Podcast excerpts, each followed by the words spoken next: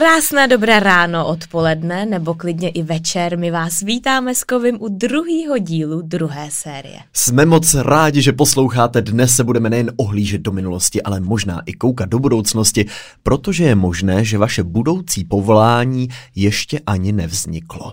Dneska se budeme věnovat právě takovým vychytávkám a povoláním, o kterých jste možná ani nikdy neslyšeli. My jsme o nich taky neslyšeli. Nikdy. Přesně tak. Rozhodně vás překvapí, jaké vychytávky měli naše předkové a jaká povolání k tomu byla potřeba. Ale ještě předtím náš první segment, na který se velmi těšíme. Koviho a Teres digitální stopy.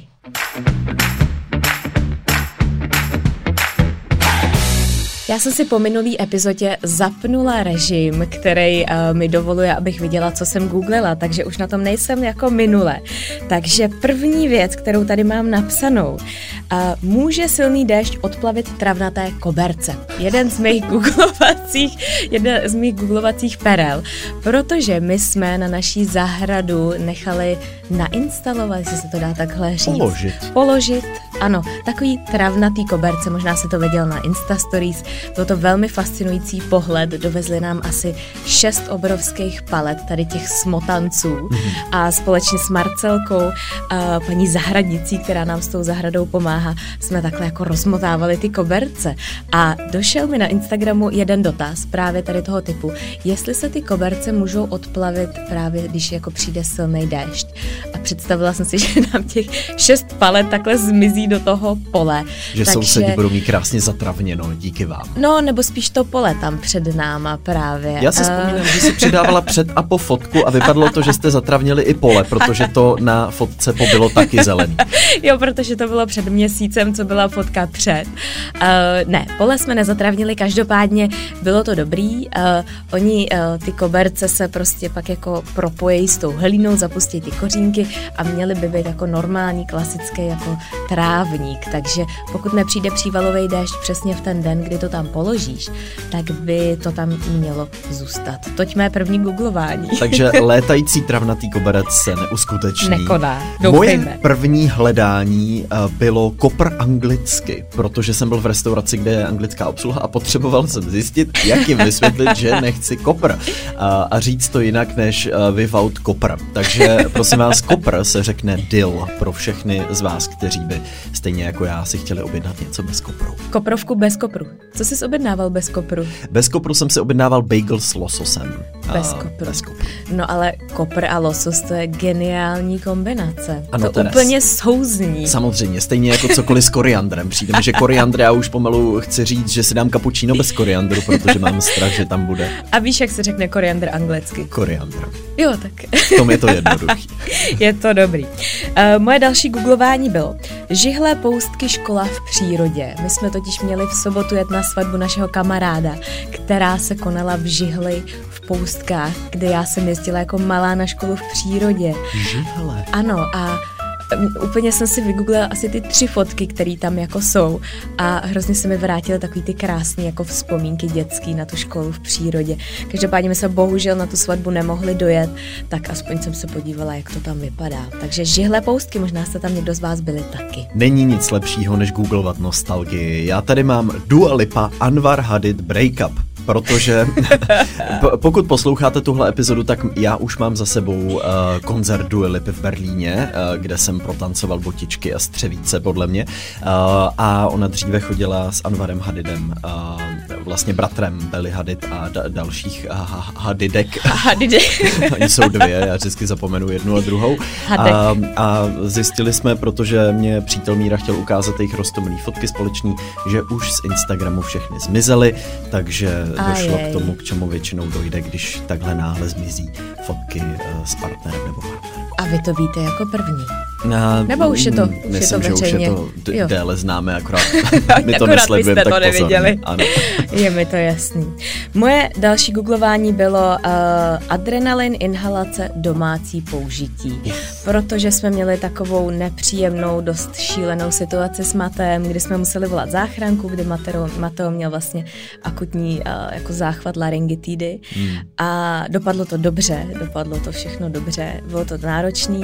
Každopádně jsem teda googlovala, co bychom dělali, kdyby jsme třeba byli jako daleko od nějaký civilizace nebo někde v letadle a stalo by se mu tohle, tak jestli je možný, že bychom jako zakoupili nějaký inhalátor adrenalinu, já bych si ho možná taky občas potřebovala trošku na... Občas při lince bychom tady mohli mít nějaký inhalovat adrenalin, ne, ale tohle bohužel u těch dětí je teda, to je hrozná věc, no, tak už zvládli jste to. Už si říkám, že už nám to možná stačí tenhle rok, ale ono je to těžký, no, máš pocit, že když se to na tebe jako balí, tak je toho pořád ještě jako čím dál tím víc, ale já už dávám stopku a od téhle chvíle už to bude jenom jako dobrý, takže toť moje googlování, nic dalšího skvělého tam nemám. Přesně tak, v mé digitální stopě už se také nic dalšího zajímavého nenachází, kromě jména Richard Bureš, který je zodpovědný za kruhový objezd před Prašnou bránou, který projel médii nedávno a mě zajímalo, kdo to má na svědomí. Jak je to pan Richard Bureš z ODS na Praze 1, kdybyste se na něj chtěli obrátit. My se ale jdeme obrátit na naše téma, které bude dnes velmi zajímavé. Pojďme se podívat na zaniklá povolání.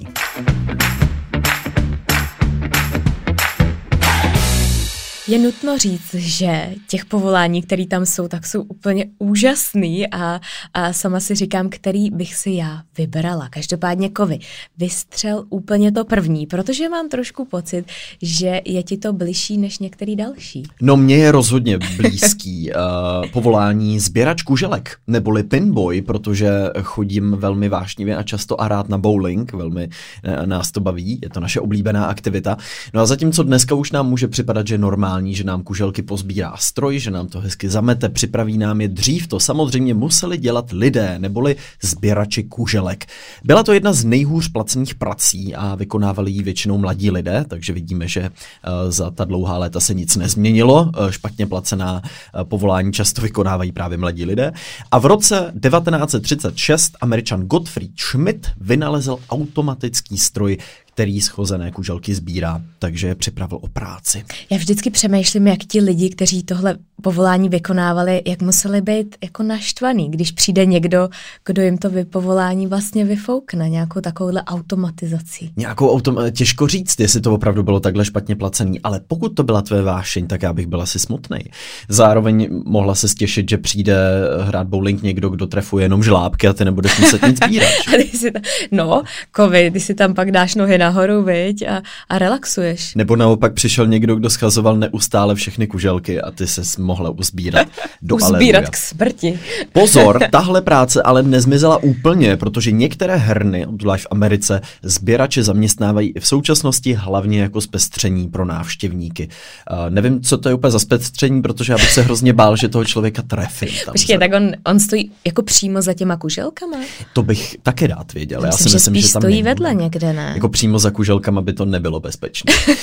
Doufám, že vedle. Ale já jsem občas i vyděšený, když se zasekne ten sběrací stroj, musí tam někdo dozadu běžet, tak na vedlejší dráze někdo zrovna hází a se vždycky říkám, aby tam ta koule náhodou nevletěla na toho člověka. Tak on je to jako poměrně nebezpečný sport. Já jsem viděla, že i pán jako hodil úplně na jinou dráhu tu kouli a to se stává. A nebo někdo ji odhodil dozadu třeba, víš, tam sedí ty lidi, mají tam tu kolu, tam srkají. Přesně tak, kolik skleniček koly není jako bezpečný. A nemusíš být ani sběrač kuželek. Je pravda, že stačí být akorát hodně nešikovnej a můžeš zavařit někomu kolem tebe, ale nestává se to, doufám a věřím, zas tak často. Někdy ti z toho nejdou vyndat ty prsty, tak vlastně letíš skoro s tou koulí. A pak schodíš všechny kuželky. Ale můžu doporučit, pokud jste vášniví hráči, nedávno jsme si dali výzvu, že hrajeme jednu hru levou rukou vždycky na závěr. A to je pikantní. Jo, tohle mi dělá Jony, když hrajeme spolu třeba ping-pong a já mám hroznou radost, že jsem ho porazila. A tak Jony se mě zeptá, jestli může hrát tou svojí rukou teďka už.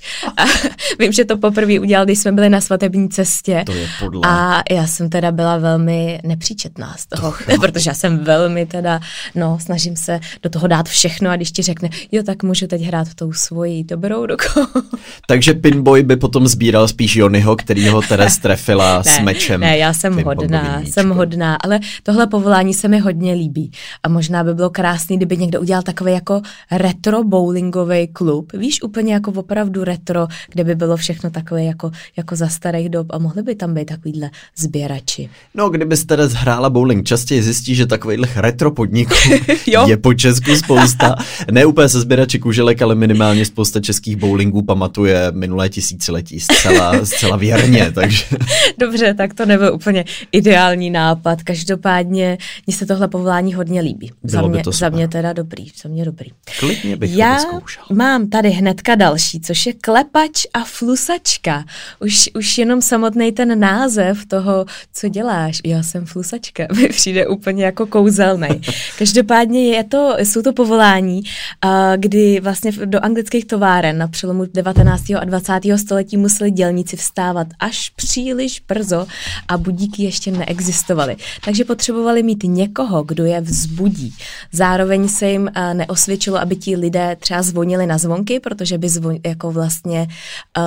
zbudili celý ten dům. A proto teda nastupuje povolání klepače, což je člověk, který ti klepe na okno a používá k tomu různé věci a může k tomu třeba použít nějaký rybářský tyče nebo měkký kladiva, chrastítka. Co se ale teda nejvíc osvědčilo, byla dlouhá bambusová tyč se svazkem drátů, který byl připevněný na konci té tyče, aby jako dosáhl i na nějaký jako vyšší okna. Zároveň, když ty okna byly třeba v nějakém 6. poschodí, tak už nastupuje flusačka, což je člověk, který většinou teda žena, jo? Je to teda rozdělený, že klepač je muž, flusačka je žena. Nevím, jestli genderově to teda jako rozdělili, aby to bylo fair. Každopádně flusačka je žena, která je vybavená dutým brčkem, do kterého vkládá kamínky a těma pak ti jako flusne do toho okýnka, nebo i suchým hrachem. Takže to je hrozně jako krásný. To je skvělý. Old school budík prostě. Klepač a flusačka. Já to vidím, jak u nás před barákem. Tam se snaží vzbudit Jonyho, který, víš, dělá takový ty snus na tom budíku, třeba 20krát, a chudák ten člověk se tam zasekne a nevzbudí další dělníky. Ano, to v dnešní snůzové generace, jak si můžeš odkládat budíky, chudák flusačka by musela přijít 16krát, aby se to jednou chytlo. Je to dobrý, protože, hele, dokonce i takovýhle melouch dělali jako policisty a většinou teda starší muži a ženy. Okay. Proč? Toť otázka. Zajímá mě, jestli flusačky byly ženy, protože třeba ženy mají lepší schopnost doplivu, nebo to ani není oplivání, to je vlastně jenom o tom, že foukneš do toho brčka. Tak možná jako líp prostě umějí foukat, že mají, to bych neřekla. Klepači muži, zvláštní. No podle mě tam nějaký genderový rozdělení bylo už tenkrát. Je to možný.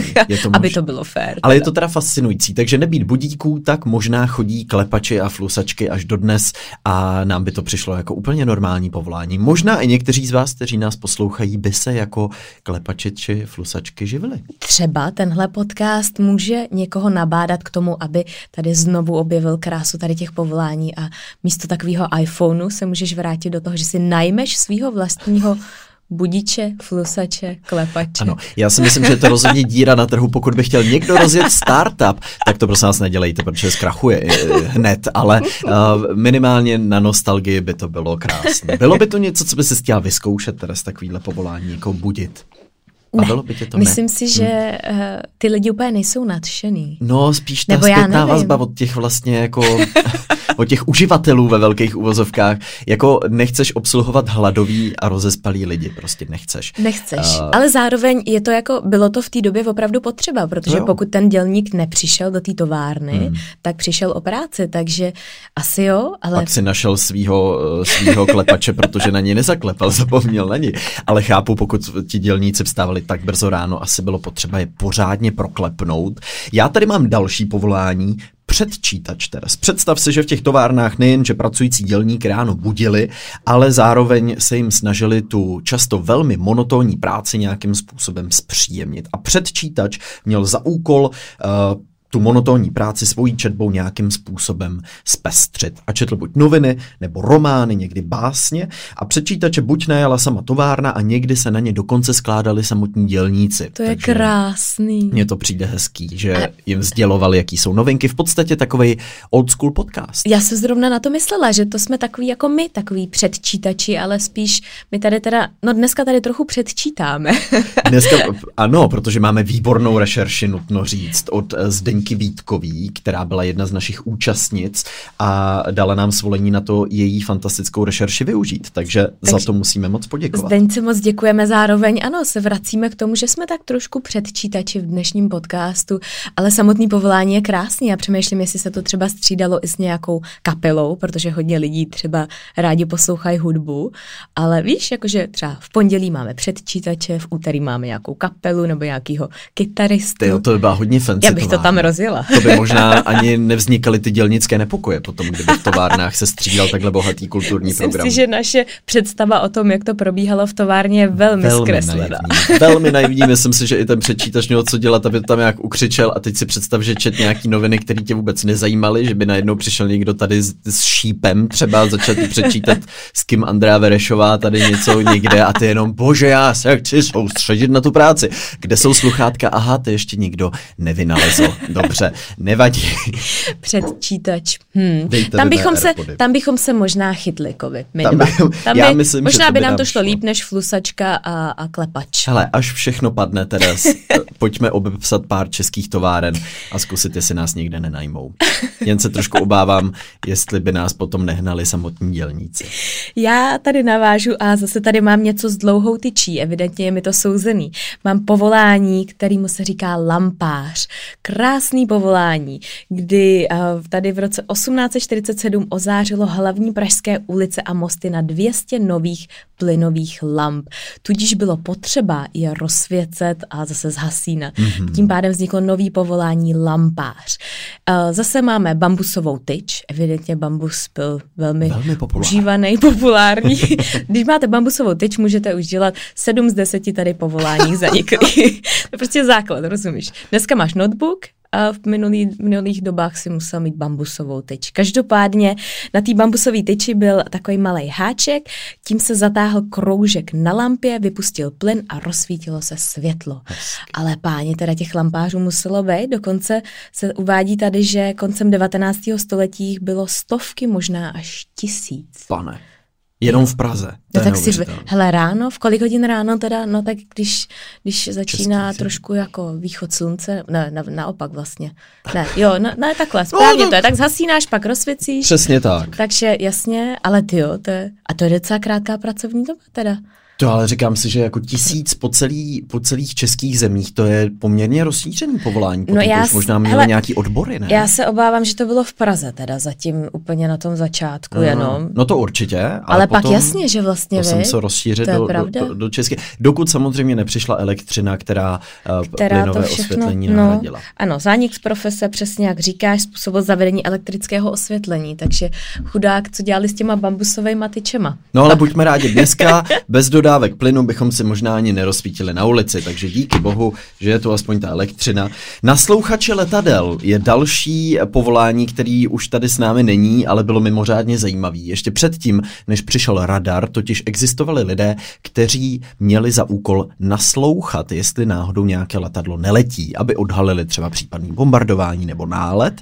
A to se dělo hlavně třeba za první světové války, měli k tomu často takový velký, široký roury, ale někdy i malý trubičky. Moc to nefungovalo, takže já jsem se zrovna chtěla zeptat, jak moc spolehlivý. Příliš ne, asi záleželo na tom, jak moc dobře byl vyvinutý sluch daného naslouchače, ale zpravidla se uvádí, že to nebylo příliš funkční řešení. Takže v momentě samozřejmě, kdy přišel radar, tak to byl velký posun.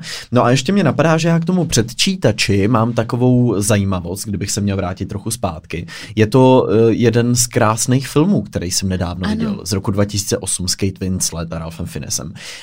The Reader, neboli Předčítač, který se natáčel mimo jiné i u Krásné Lípy. Kostel Panny Marie Sněžné v obci, právě u Krásné Lípy, přímo v obci Sněžná.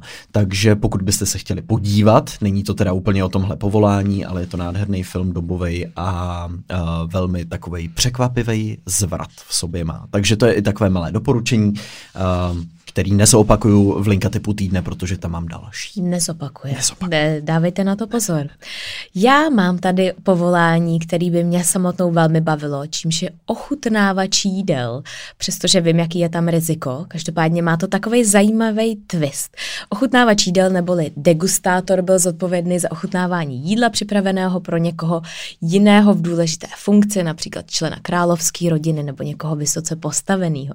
No a ten zajímavý twist je, že v minulosti opravdu je úplně těch případů, kdy se ochutnávač jídel otrávil, je jich údajně jako šafránu, protože pokud ty už máš toho ochutnávače jídla, tak se tě nikdo nesnaží otrávit. Takže je to vlastně takový jako ideální povolání. No to je perfektní, takže to je takové pojištění v podstatě. Ano, dalo by se říct, že je to trošku pojištění. Jako pojištění. Životní pojistky. Ale vem si, že máš pracovní dobu vždycky již dřív než teda ta královská rodina, protože to musíš ochutnat a pak tak jako rozjímáš a chodíš po tom hradu. Zase taková naše ideální představa. No to říct, že nejíš vůbec špatný věci, pokud ochutnáváš to, co jde všechno ochutnat. Pod nos královské rodině, tak to nebudou špatná jídla, ne, že jo, to asi byly docela delikatesy. No, ale samozřejmě riziko tam asi bylo, takže já se obávám, že s mým štěstím bych určitě natrefil na nějakýho traviče bez dostatečné rešerše, který by nevěděl, že tam jsem. Ty bys to vůbec nemohl vykonávat, to povolání, protože tam by si nemohl si objednávat. No, bez kopru, bez koriandru, bez oliv, pane král, kdyby bylo možné to bez toho koriandru pro mě, abych to mohl ochutnat, mělo by to skvělé. Tak najdeme si někoho jiného. To tady ty se nechytíš, já bych byla lepším adeptem. Možná bych musel dělat Ponocnýho, kdyby tohle nevyšlo. Ponocní je z ikonického obrazu Josefa Lady. Můžete možná znát tohleto povolání, který bylo poměrně rozšířený. Muž s takovým tím rohem, který dával na vědomí celé vesnice nebo celé čtvrti, že bylo na čase se dát do pozoru, protože právě v případě ohrožení například cizím vojskem, zloději, ale především požárem měl právě Ponocní vzburcovat obyvatele vesnice a některá města, především kvůli turistům, funkci Ponocného obnovují. Například Kroměříž má teďka podle všeho svého Ponocného, nevím, jestli přečkal covid. Ne teda jako zdravotně, ale jestli v Kroměříži nebyli turisté, tak asi tam nebyl úplně potřeba. Takhle, Ponocní, to by mi asi nešlo. Toho se vzdávám. Ano, to já bych nezvládla ponocovat. S rohem. S rohem někde ještě ke všemu. No, třeba by ti to šlo, Teres. Třeba se pouze podcení. Myslím si, že ne, vzhledem k tomu, jak brzo usínám a vlastně u téměř jakýkoliv činnosti, ať už je to dívání se na seriály nebo příprava večeře. Ne, to se mi ještě nestalo, ale myslím si, že už jsem tak unavená, že možná Ponocnej prostě není pro mě. Nic pro tebe. Ne, já ten ochutnávač, nebo předčítač. Každopádně mám tady ještě další povolání, čímž je hadrář. Mm-hmm. Tipnul by si, co dělá takovej hadrář? No to tak jako napovídá. Hadrář, to jako někdo, kdo prostě hadrem, kdo vyrábí hadry pro vytírání podlah. Myslíš? Nevím. Hadráři přicházeli do vsi s uzlem na zádech nebo s povozem, na kterém táhli veškerou vetež, především hadry, staré železo, případně starý papír. Takže takovej dřívější sběrný dvůr. Aha, OK, mobilní sběrný dvůr. Mobilní sběrný dvůr. Bylo asi docela náročný vlastně takovou práci jako udržet, protože dost často se nakazili nějakou velmi jako škaredou nemocí, protože opravdu tahali úplně ty nejhorší veteše, zbytky, smradlavý věci. Prostě když si představíš no, sběrný dvůr na takový nějakým... Takový kontejner v podstatě chodící. No, každopádně... Nezní příliš atraktivně tohle povolání. Hadrář, toho bych se taky možná radši vzdala, ale je to jako důležitá práce. To rozhodně jsem rád, jako... že to dneska dělají, že to dělají kontejnery a různé jiné nádoby, nebo lidé na sběrných dvorech, ale nosit to vyloženě, takhle to tahat, to teda muselo být intenzivní. Obzvlášť v těch dobách, kde jako hygiena tohle bylo tak trošku jako jinde než. A teď do toho balili různý ty starý, no... mrtví lidi třeba. Starý mrtví. Já si to představu. To je jiné povolání, které to do dneška musí někdo vykonávat. A doufám, že to nedělal hadrář, takže tohle teda to bych fakt nepřál. Ne, ty hadry potom, jo, tak potom. Si představuju, že skončili tady na tom pojízdným sběrným dvoru. Možný. Tak, radši jdeme dál. Máš tam něco hezčího? Nevím, jestli nutně hezčího, protože to taky nebylo úplně povolání, které by se mohlo chlubit nějakou velkou čistotou, ale zametač to měl podle mě trošku jednodušší než hadrář. V 19. století, kdy byly anglické ulice často špinaví a plní odpadu, si lidé totiž pouliční zametače přímo najímali. Byli to zpravidla bohatší lidé a zametači před nimi umetali cestu, aby ochránili dlouhé sukně nebo kabáty bohatýrů, co si je najímali. Páni. O téhle profesi se zmiňuje i Charles Dickens, takže je to něco, co tehdy asi bylo velmi častý, si dovedu představit, nebo minimálně něco, co možná bylo spojený s tou smetánkou, si dovedu představit, že před nima běžel někdo, kdo jim umetal cestičku. Takový curling vlastně. Takový curling, no, historicky. Aby se bohatý dostal daleko. No, oni se tam nemohli klouzat potom. To je pravda. Oni potřebovali našlapovat. Mně k tomu ještě napadá, že určitě muselo existovat povolání, možná spíš tak nějakých exotičtějších krajích, takový to, jak házíš ty okvětní lístky.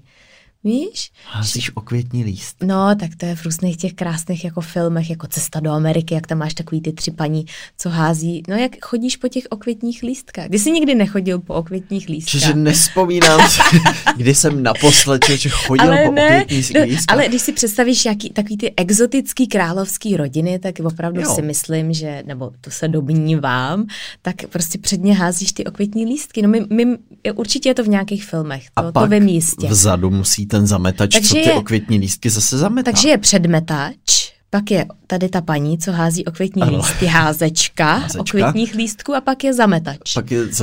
Takže hned máš tři povolání. Hnedka můžeš zaměstnat tři lidi výbornýma věcma, prostě hnedka můžeš dát práci tolika lidem a dát jim živobytí. To je krásný, no. Samozřejmě. Dobře. Já myslím, že bychom to vymysleli teda. Určitě zcela, co ještě nejsou. Zcela jistě, to možná může být námět na nějaký další díl podcastu. Mám na tebe další otázku, kdo to byl Brabenář. Co ti to připomíná, to slovo? Brabenář mi připomíná brabence. Ano, mravence výborně, nějaký výborně. Broučky. No, seš na dobrý cestě. A co takový brabenář může dělat? Brabenář by mohl... co by mohl brabenář? Mohl by schraňovat zemřelé broučky a dělat z nich... umělecká díla. Nemám tušení tady z překladu, nevím. Umělecká díla z broučků. Ano. Jo, brabenář. Dobře, takže pozor, brabenář, protože v minulosti bylo velmi oblíbený chovat ušlechtilý ptáky v kleci pro tvoje rozveselení, obveselení. Tak takovej brabenář byl člověk, který sbíral právě sušený mravenčí kukly, aby si měl čím ty ptáčky krmit. A opravdu údajně jich jako sbíral snad až, nebo úspěšný denní sběr tady toho brabenáře bylo až 5 kilogramů mravenčích kukel. Wow. 5 kilogramů mravenčích kukel. No, když jdeš třeba sbírat borůvky, tak víš, kolik je 5 kilogramů na sbírat borůvky? Víš, kolik tě to zabere hodin? Ale víš, jak málo musí vážit jedna mravenčí kukla? Kolik kukel musíš nazbírat? Tohle je podle mě hodně drsný povolání. Jakože co se týče nějaký jako niterný práce. No, pozor, ale... Kousat, no pozor, no ano, to je další. To je riziko povolání, že často trpěli právě na mravenčí kousance. Docela chápu. Wow. To by byl taky naštvaný, kdyby konec. Už je to zas. Zajímavý je, že ve střední Evropě se toto povolání udrželo až do 20. let minulého století a v dolním Rakousku dokonce ještě déle, až do 70. let. A sběr kukel mravenců byl zakázán lesními úřady, protože docházelo ke snížení stavu mravenců a k ekologické nerovnováze. Myslím si, že mravenci tak dlouho protestovali v lesích prostě. Už ne. Dělali blokády. Brabenáři, zákaz vstupu. No ale pozor, uvádí se, že dobrý brabenář si vydělal víc peněz než třeba dobrý zedník. Takže, ne, hezky. No ale rizik je tam poměrně hodně. Práce to musí být teda fakt náročná. Chápu, jako brabenář, ale ty musíš vědět, kam máš přijít prostě, k jakému mraveništi, kde to najít prostě. Po těch mraven musíš znát třeba polohu 20 mravenišť, abys mohla obejít prostě 5 kilo. Nedej já se bože, z toho nemůžu zpamatovat. Když tam někdo přijde před tebou a už to vybere třeba. Jiný brabenář, ty dovedej si přesně ty bitky těch brabenářů. No mě to připomíná, jako když jdou český lidi houbařit, víš? A teď má někdo takový ty místečka. A tam už někdo byl, tam jsou jen ty odbřesky. Takže ty si jenom říkáš, jen počkej, ještě příště potkám s tím nožíkem na houby. Brabenář. Tak toť brabenář. Ne všechny profese, ale zanikly před tak dávnou dobou. Asi si nepamatujete někoho, kdo by byl brabenář nebo flusačka. Například taková spojovatelka. Než došlo k automatickému přepojování telefonátů, bylo totiž potřeba lidský asistence. Možná si pamatujete z těch dobových záběrů ty obrovské místnosti, kde seděly telefonní spojovatelky a přepojovaly tam ty kabely těch telefonních hovorů. Je zajímavý, že tohle povolání to bylo až do roku 2002, protože do odlehlejších částí Česka se nedalo ještě třeba do roku 1992 dovolat bez spojovatelky, například na Bruntálsko, což mě přijde fascinující. To je nedávno, když si to takhle vezmeš. Já si spojovatelku pamatuju z Koruny, z našeho oblíbeného seriálu o královně Alžbětě. A no, jak vlastně se snažila, jak tam prostě bylo několik záběrů, jak se snažili dovolat Lady Dianě a tak tam si pamatuju na ty spojovatelky a bylo tam nějaký nemocnice a někam zpátky a tam, tak to bylo velmi dramatický, jak to tam museli přepojovat. Takže spojovatelka, to mi přijde krásný povolání, zároveň docela zodpovědný, nebo tak všechny povolání jsou zodpovědný, i brabenář, jo, to máš velkou zodpovědnost. Ale, já bych přesně tak nepodcenil brabenář. Ale bála bych se, že bych to přepojila někam jinam třeba. Což se muselo stávat. Když se jako podíváš, jak to jako vypadalo, kolik tam bylo čísel, jak rychle ty si musel reagovat a znát i asi velmi jako naspaměť, teda kam to jako lípnout. Já bych přepojila někoho velmi důležitýho někam úplně k nedůležitým lidem třeba. Je to Lady Diana, ne, tady je Františka z Bruntálska, halo, kdo volá? Tady je anglická královna, není u vás Diana na návštěvě na Bruntálsku náhodou? Není. Zajímalo by mě, jelikož víme, že linka spojuje různý generace posluchačů, jestli je možná mezi vámi někdo, kdo se ještě na poštovní spojovatelky dobře pamatuje. Když tak nám napište do e-mailu a můžeme se v příští epizodě mrknout na to, jestli někdo nemáte třeba i osobní zkušenost. To by bylo krásný, věď, kdybychom tady našli posluchače nebo posluchačku, kdo má takovouhle krásnou zkušenost. Nebo ve svém okolí někoho, kdo třeba sám osobně spojoval takhle telefonní. Slusačku tady asi nenajdeme, ale tady spojovatelka je možná docela dobrým kandidátem. To by se mohlo. Já mám jako povolání, který taky zaniklo poměrně nedávno, doručovatel telegramu. Profese, která padla za oběť technologickému pokroku, ostatně jako většina těch profesí, které jsme zmiňovali. Ale docela zajímavý je, že tipnul by si, kdy byl telegram oficiálně zrušen Českou poštou. V jakém roce? 1990. No, 2010. Pane. Promiň, já se tě já myslím, že už říkáš 90. Ale už bylo dost jasný, že se teda asi netrefím, předpokládám 2010 až. K 1. dubnu 2010.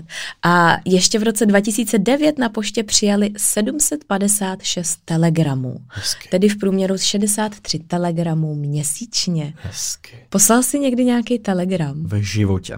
2009, to už jsi byl tady. Ani neumím morzeovku. Se přiznám teda.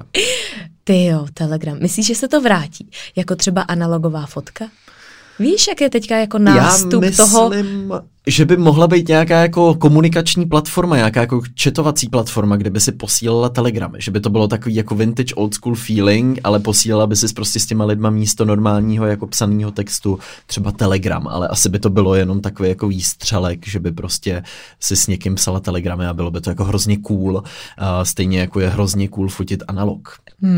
Ne, já myslím, že by to mohlo být hezký. Teres, ale, já si myslím, že bychom měli rozjet společný startup. Ty máš, ty dneska hýříš nápadama na startup. Klepači, flusačky, posílání telegramů, brabenáři. Celý pod jedním startupem, přesně, jak se to jmenovalo, Kovi. Nahoď. Nejméně úspěšný startup všech dob, podle mě. Se obávám. Možná. No Teres, kdybys měla ze všech těchto povolání vybrat nějaký, který by si opravdu chtěla vyzkoušet. Nejen jako z nadsázky, ale že by si opravdu říkala, tohle by mohlo být zajímavý. Zajímalo by mě prostě, jak vypadal každodenní život člověka, co dělal takovýhle povolání. No, mě by bavilo sbírat kuželky, protože jsi prostě v takovém tom hezkým prostředí, kam se lidi chodí bavit, kde je hudba, ty to dokážu představit. Víš, je tam taková hezká jako atmosféra. Ty tam sice jako zvedáš jenom ty kuželky, ale no, rozhodně radši, než prostě sbírat mravenčí kukly nebo vozit hadry a nakazit se něčím ještě. No, jenom jako mám pocit, že by to mohlo být takový hezký. Zároveň možná, kdybych byla vypočítavá, tak bych tam třeba mohla nabalit nějakého partnera s vyšší smetánky. Jo, takhle. No to by možná... Podívej na tu sběračku kuželek. To je atraktivní sběračka ovšem. Tím, že se tak jako můžeš ohybat. No hele, co mi tady napadá. Ježiši Kriste. No tak teda ovšem, to by pro tebe byla i ta zametačka výborná. Ta se taky musí ohýbat, že jo? A... No ne, tak teď si to jako představu takový tý nějaký old school komedii americký, jak prostě rozhodně ta chudá holka tady sbírá kuželky a mrká na toho nějakého miliardáře. Richarda Gíra určitě, nebo George Clooneyho, který si tam šel zahrát bowling. A vznikne jo. love story, která se bude promítat na stříbrném plátně ještě za 40 let. Sběračka. No ne, tak Předčítač taky byl jako krásný film. Nechci to teďka srovnávat tady s mým námětem. Nemyslím si, že to má k tomu vůbec blízko. Mně napadají nějaký paralely, ale nechtěl bych našim posluchačům vyspoilerovat, co Předčítači můžou vidět za dějový zvrat, takže se do toho nebudu pouštět. Kovi, jaký povolání by ses vybral ty? Mně by...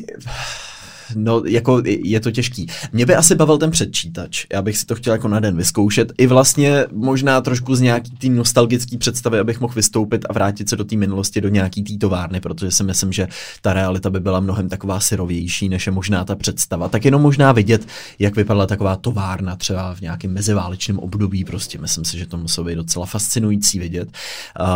Ale mě by asi bavilo jako předčítat. To by bylo dobrý. Mně přijde, že ten podcast nebo ty videa nejsou úplně jako čítavý, ale je to v podstatě určitá podobná forma toho, že jako předáváš někomu něco a můžeš to nějak komentovat a glosovat možná, nevím, jak moc tam byl velký freestyle v tom, ale mě by třeba bavilo předčítat novinové články a občas tam přihodit něco, aby se tam třeba dělníci trošku mohli zasmát. Já myslím, že ty bys byl dobrý předčítač. Myslím si, že by ti to šlo a myslím si, že bys hodně improvizoval, což nevím, jestli by bylo dovolený. No, aby mě právě nehnali. V téhle profesi.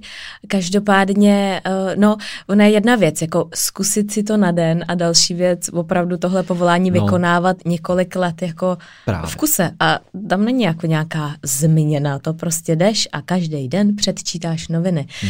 Ona je jako hezká představa si to vyzkoušet, viď? Ale... Ona je leco hezká představa si vyzkoušet na den. Sbírat kuželky. No, ale potom druhá věc, přesně jak říkáš, je to dělat dlouhodobě. No na začátek jsme nadhodili něco, co může být možná takový aha moment. A teďka možná můžeme na malou chvilinku, ještě předtím, než se vrhneme na linka typ týdne, obrátit naší pozornost do budoucnosti.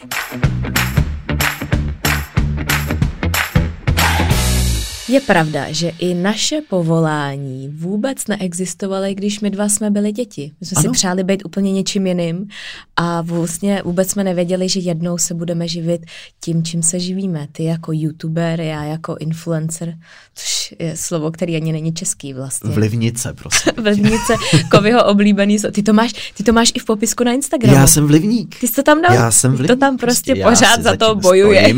Ústav pro jazyk český kodifikoval influencera, takže to jsou moji velcí nepřátelé v tuhle chvíli, protože já jsem doufal, no ale ono to není moc praktický slovo. Vlivník.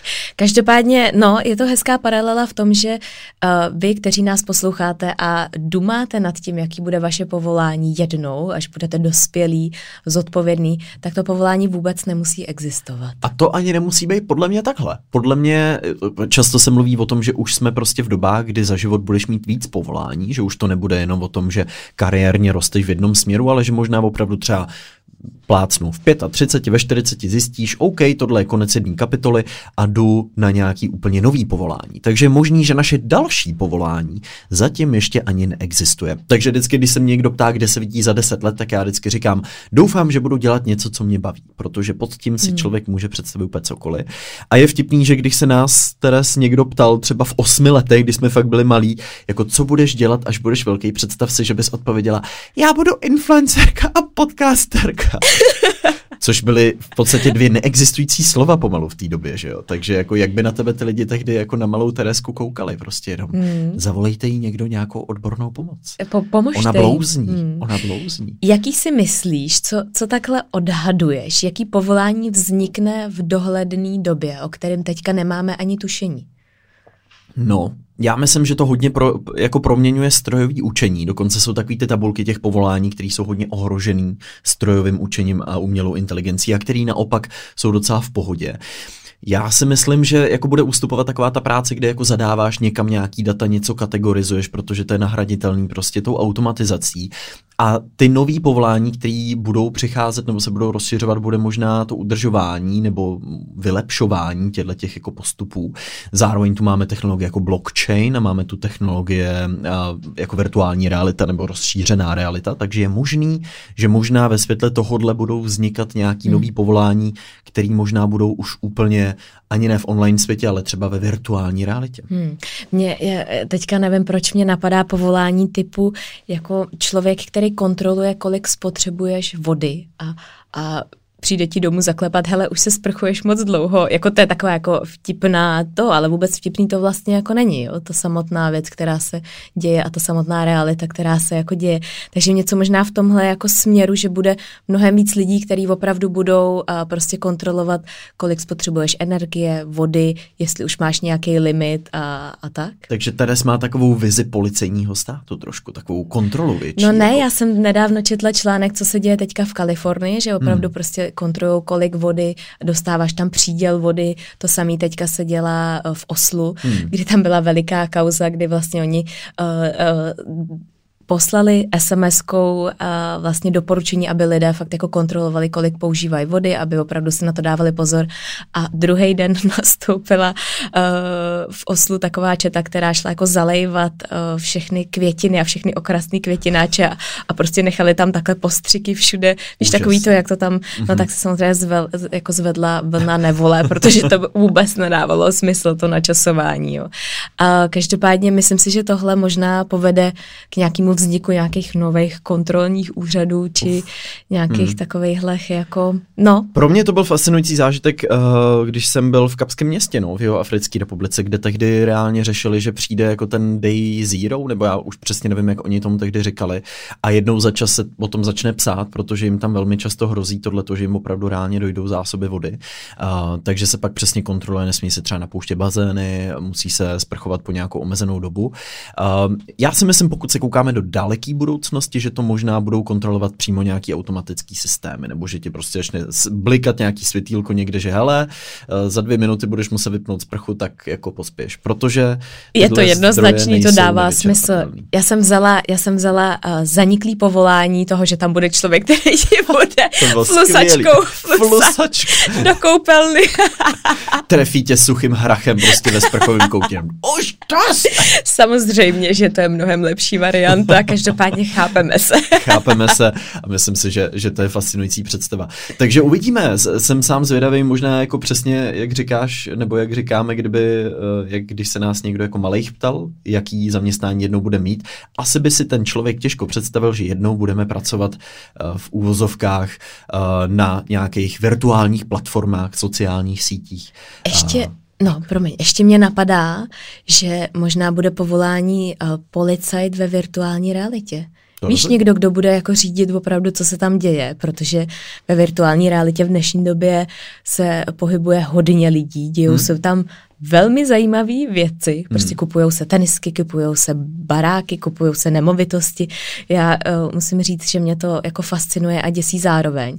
Možná, že nějaký budoucí povolání bude právě někdo, kdo tam bude udržovat pořádek ve virtuální realitě. No, jak nedávno zmiňovala Sara Polák na panelu, který jsem moderoval, představ si, že budeme třeba mít schůzku komunitní s našimi posluchači Linky ve virtuální realitě v Metaverse a najednou jeden z těch avatarů zabije toho druhýho na tom našem komunitním meetingu, tak to bude muset někdo vyšetřit, že jo? Co se bude dít potom? Kovy, seš adeptem na nový povolání. Já budu detektiv ve virtuální realitě, budu metadetektiv. Předčítat ve virtuální realitě. Předčítat ve virtuální realitě, tak. Takže my to máme s Teres rozvržený, Teres bude ve virtuální realitě házet okvětní lístky pro Jeffa Bezose a jeho avatar. Je to rozvrženo, je to naplánováno, přátelé, budoucnost bude zářná a my jdeme na Linka Tip týdne.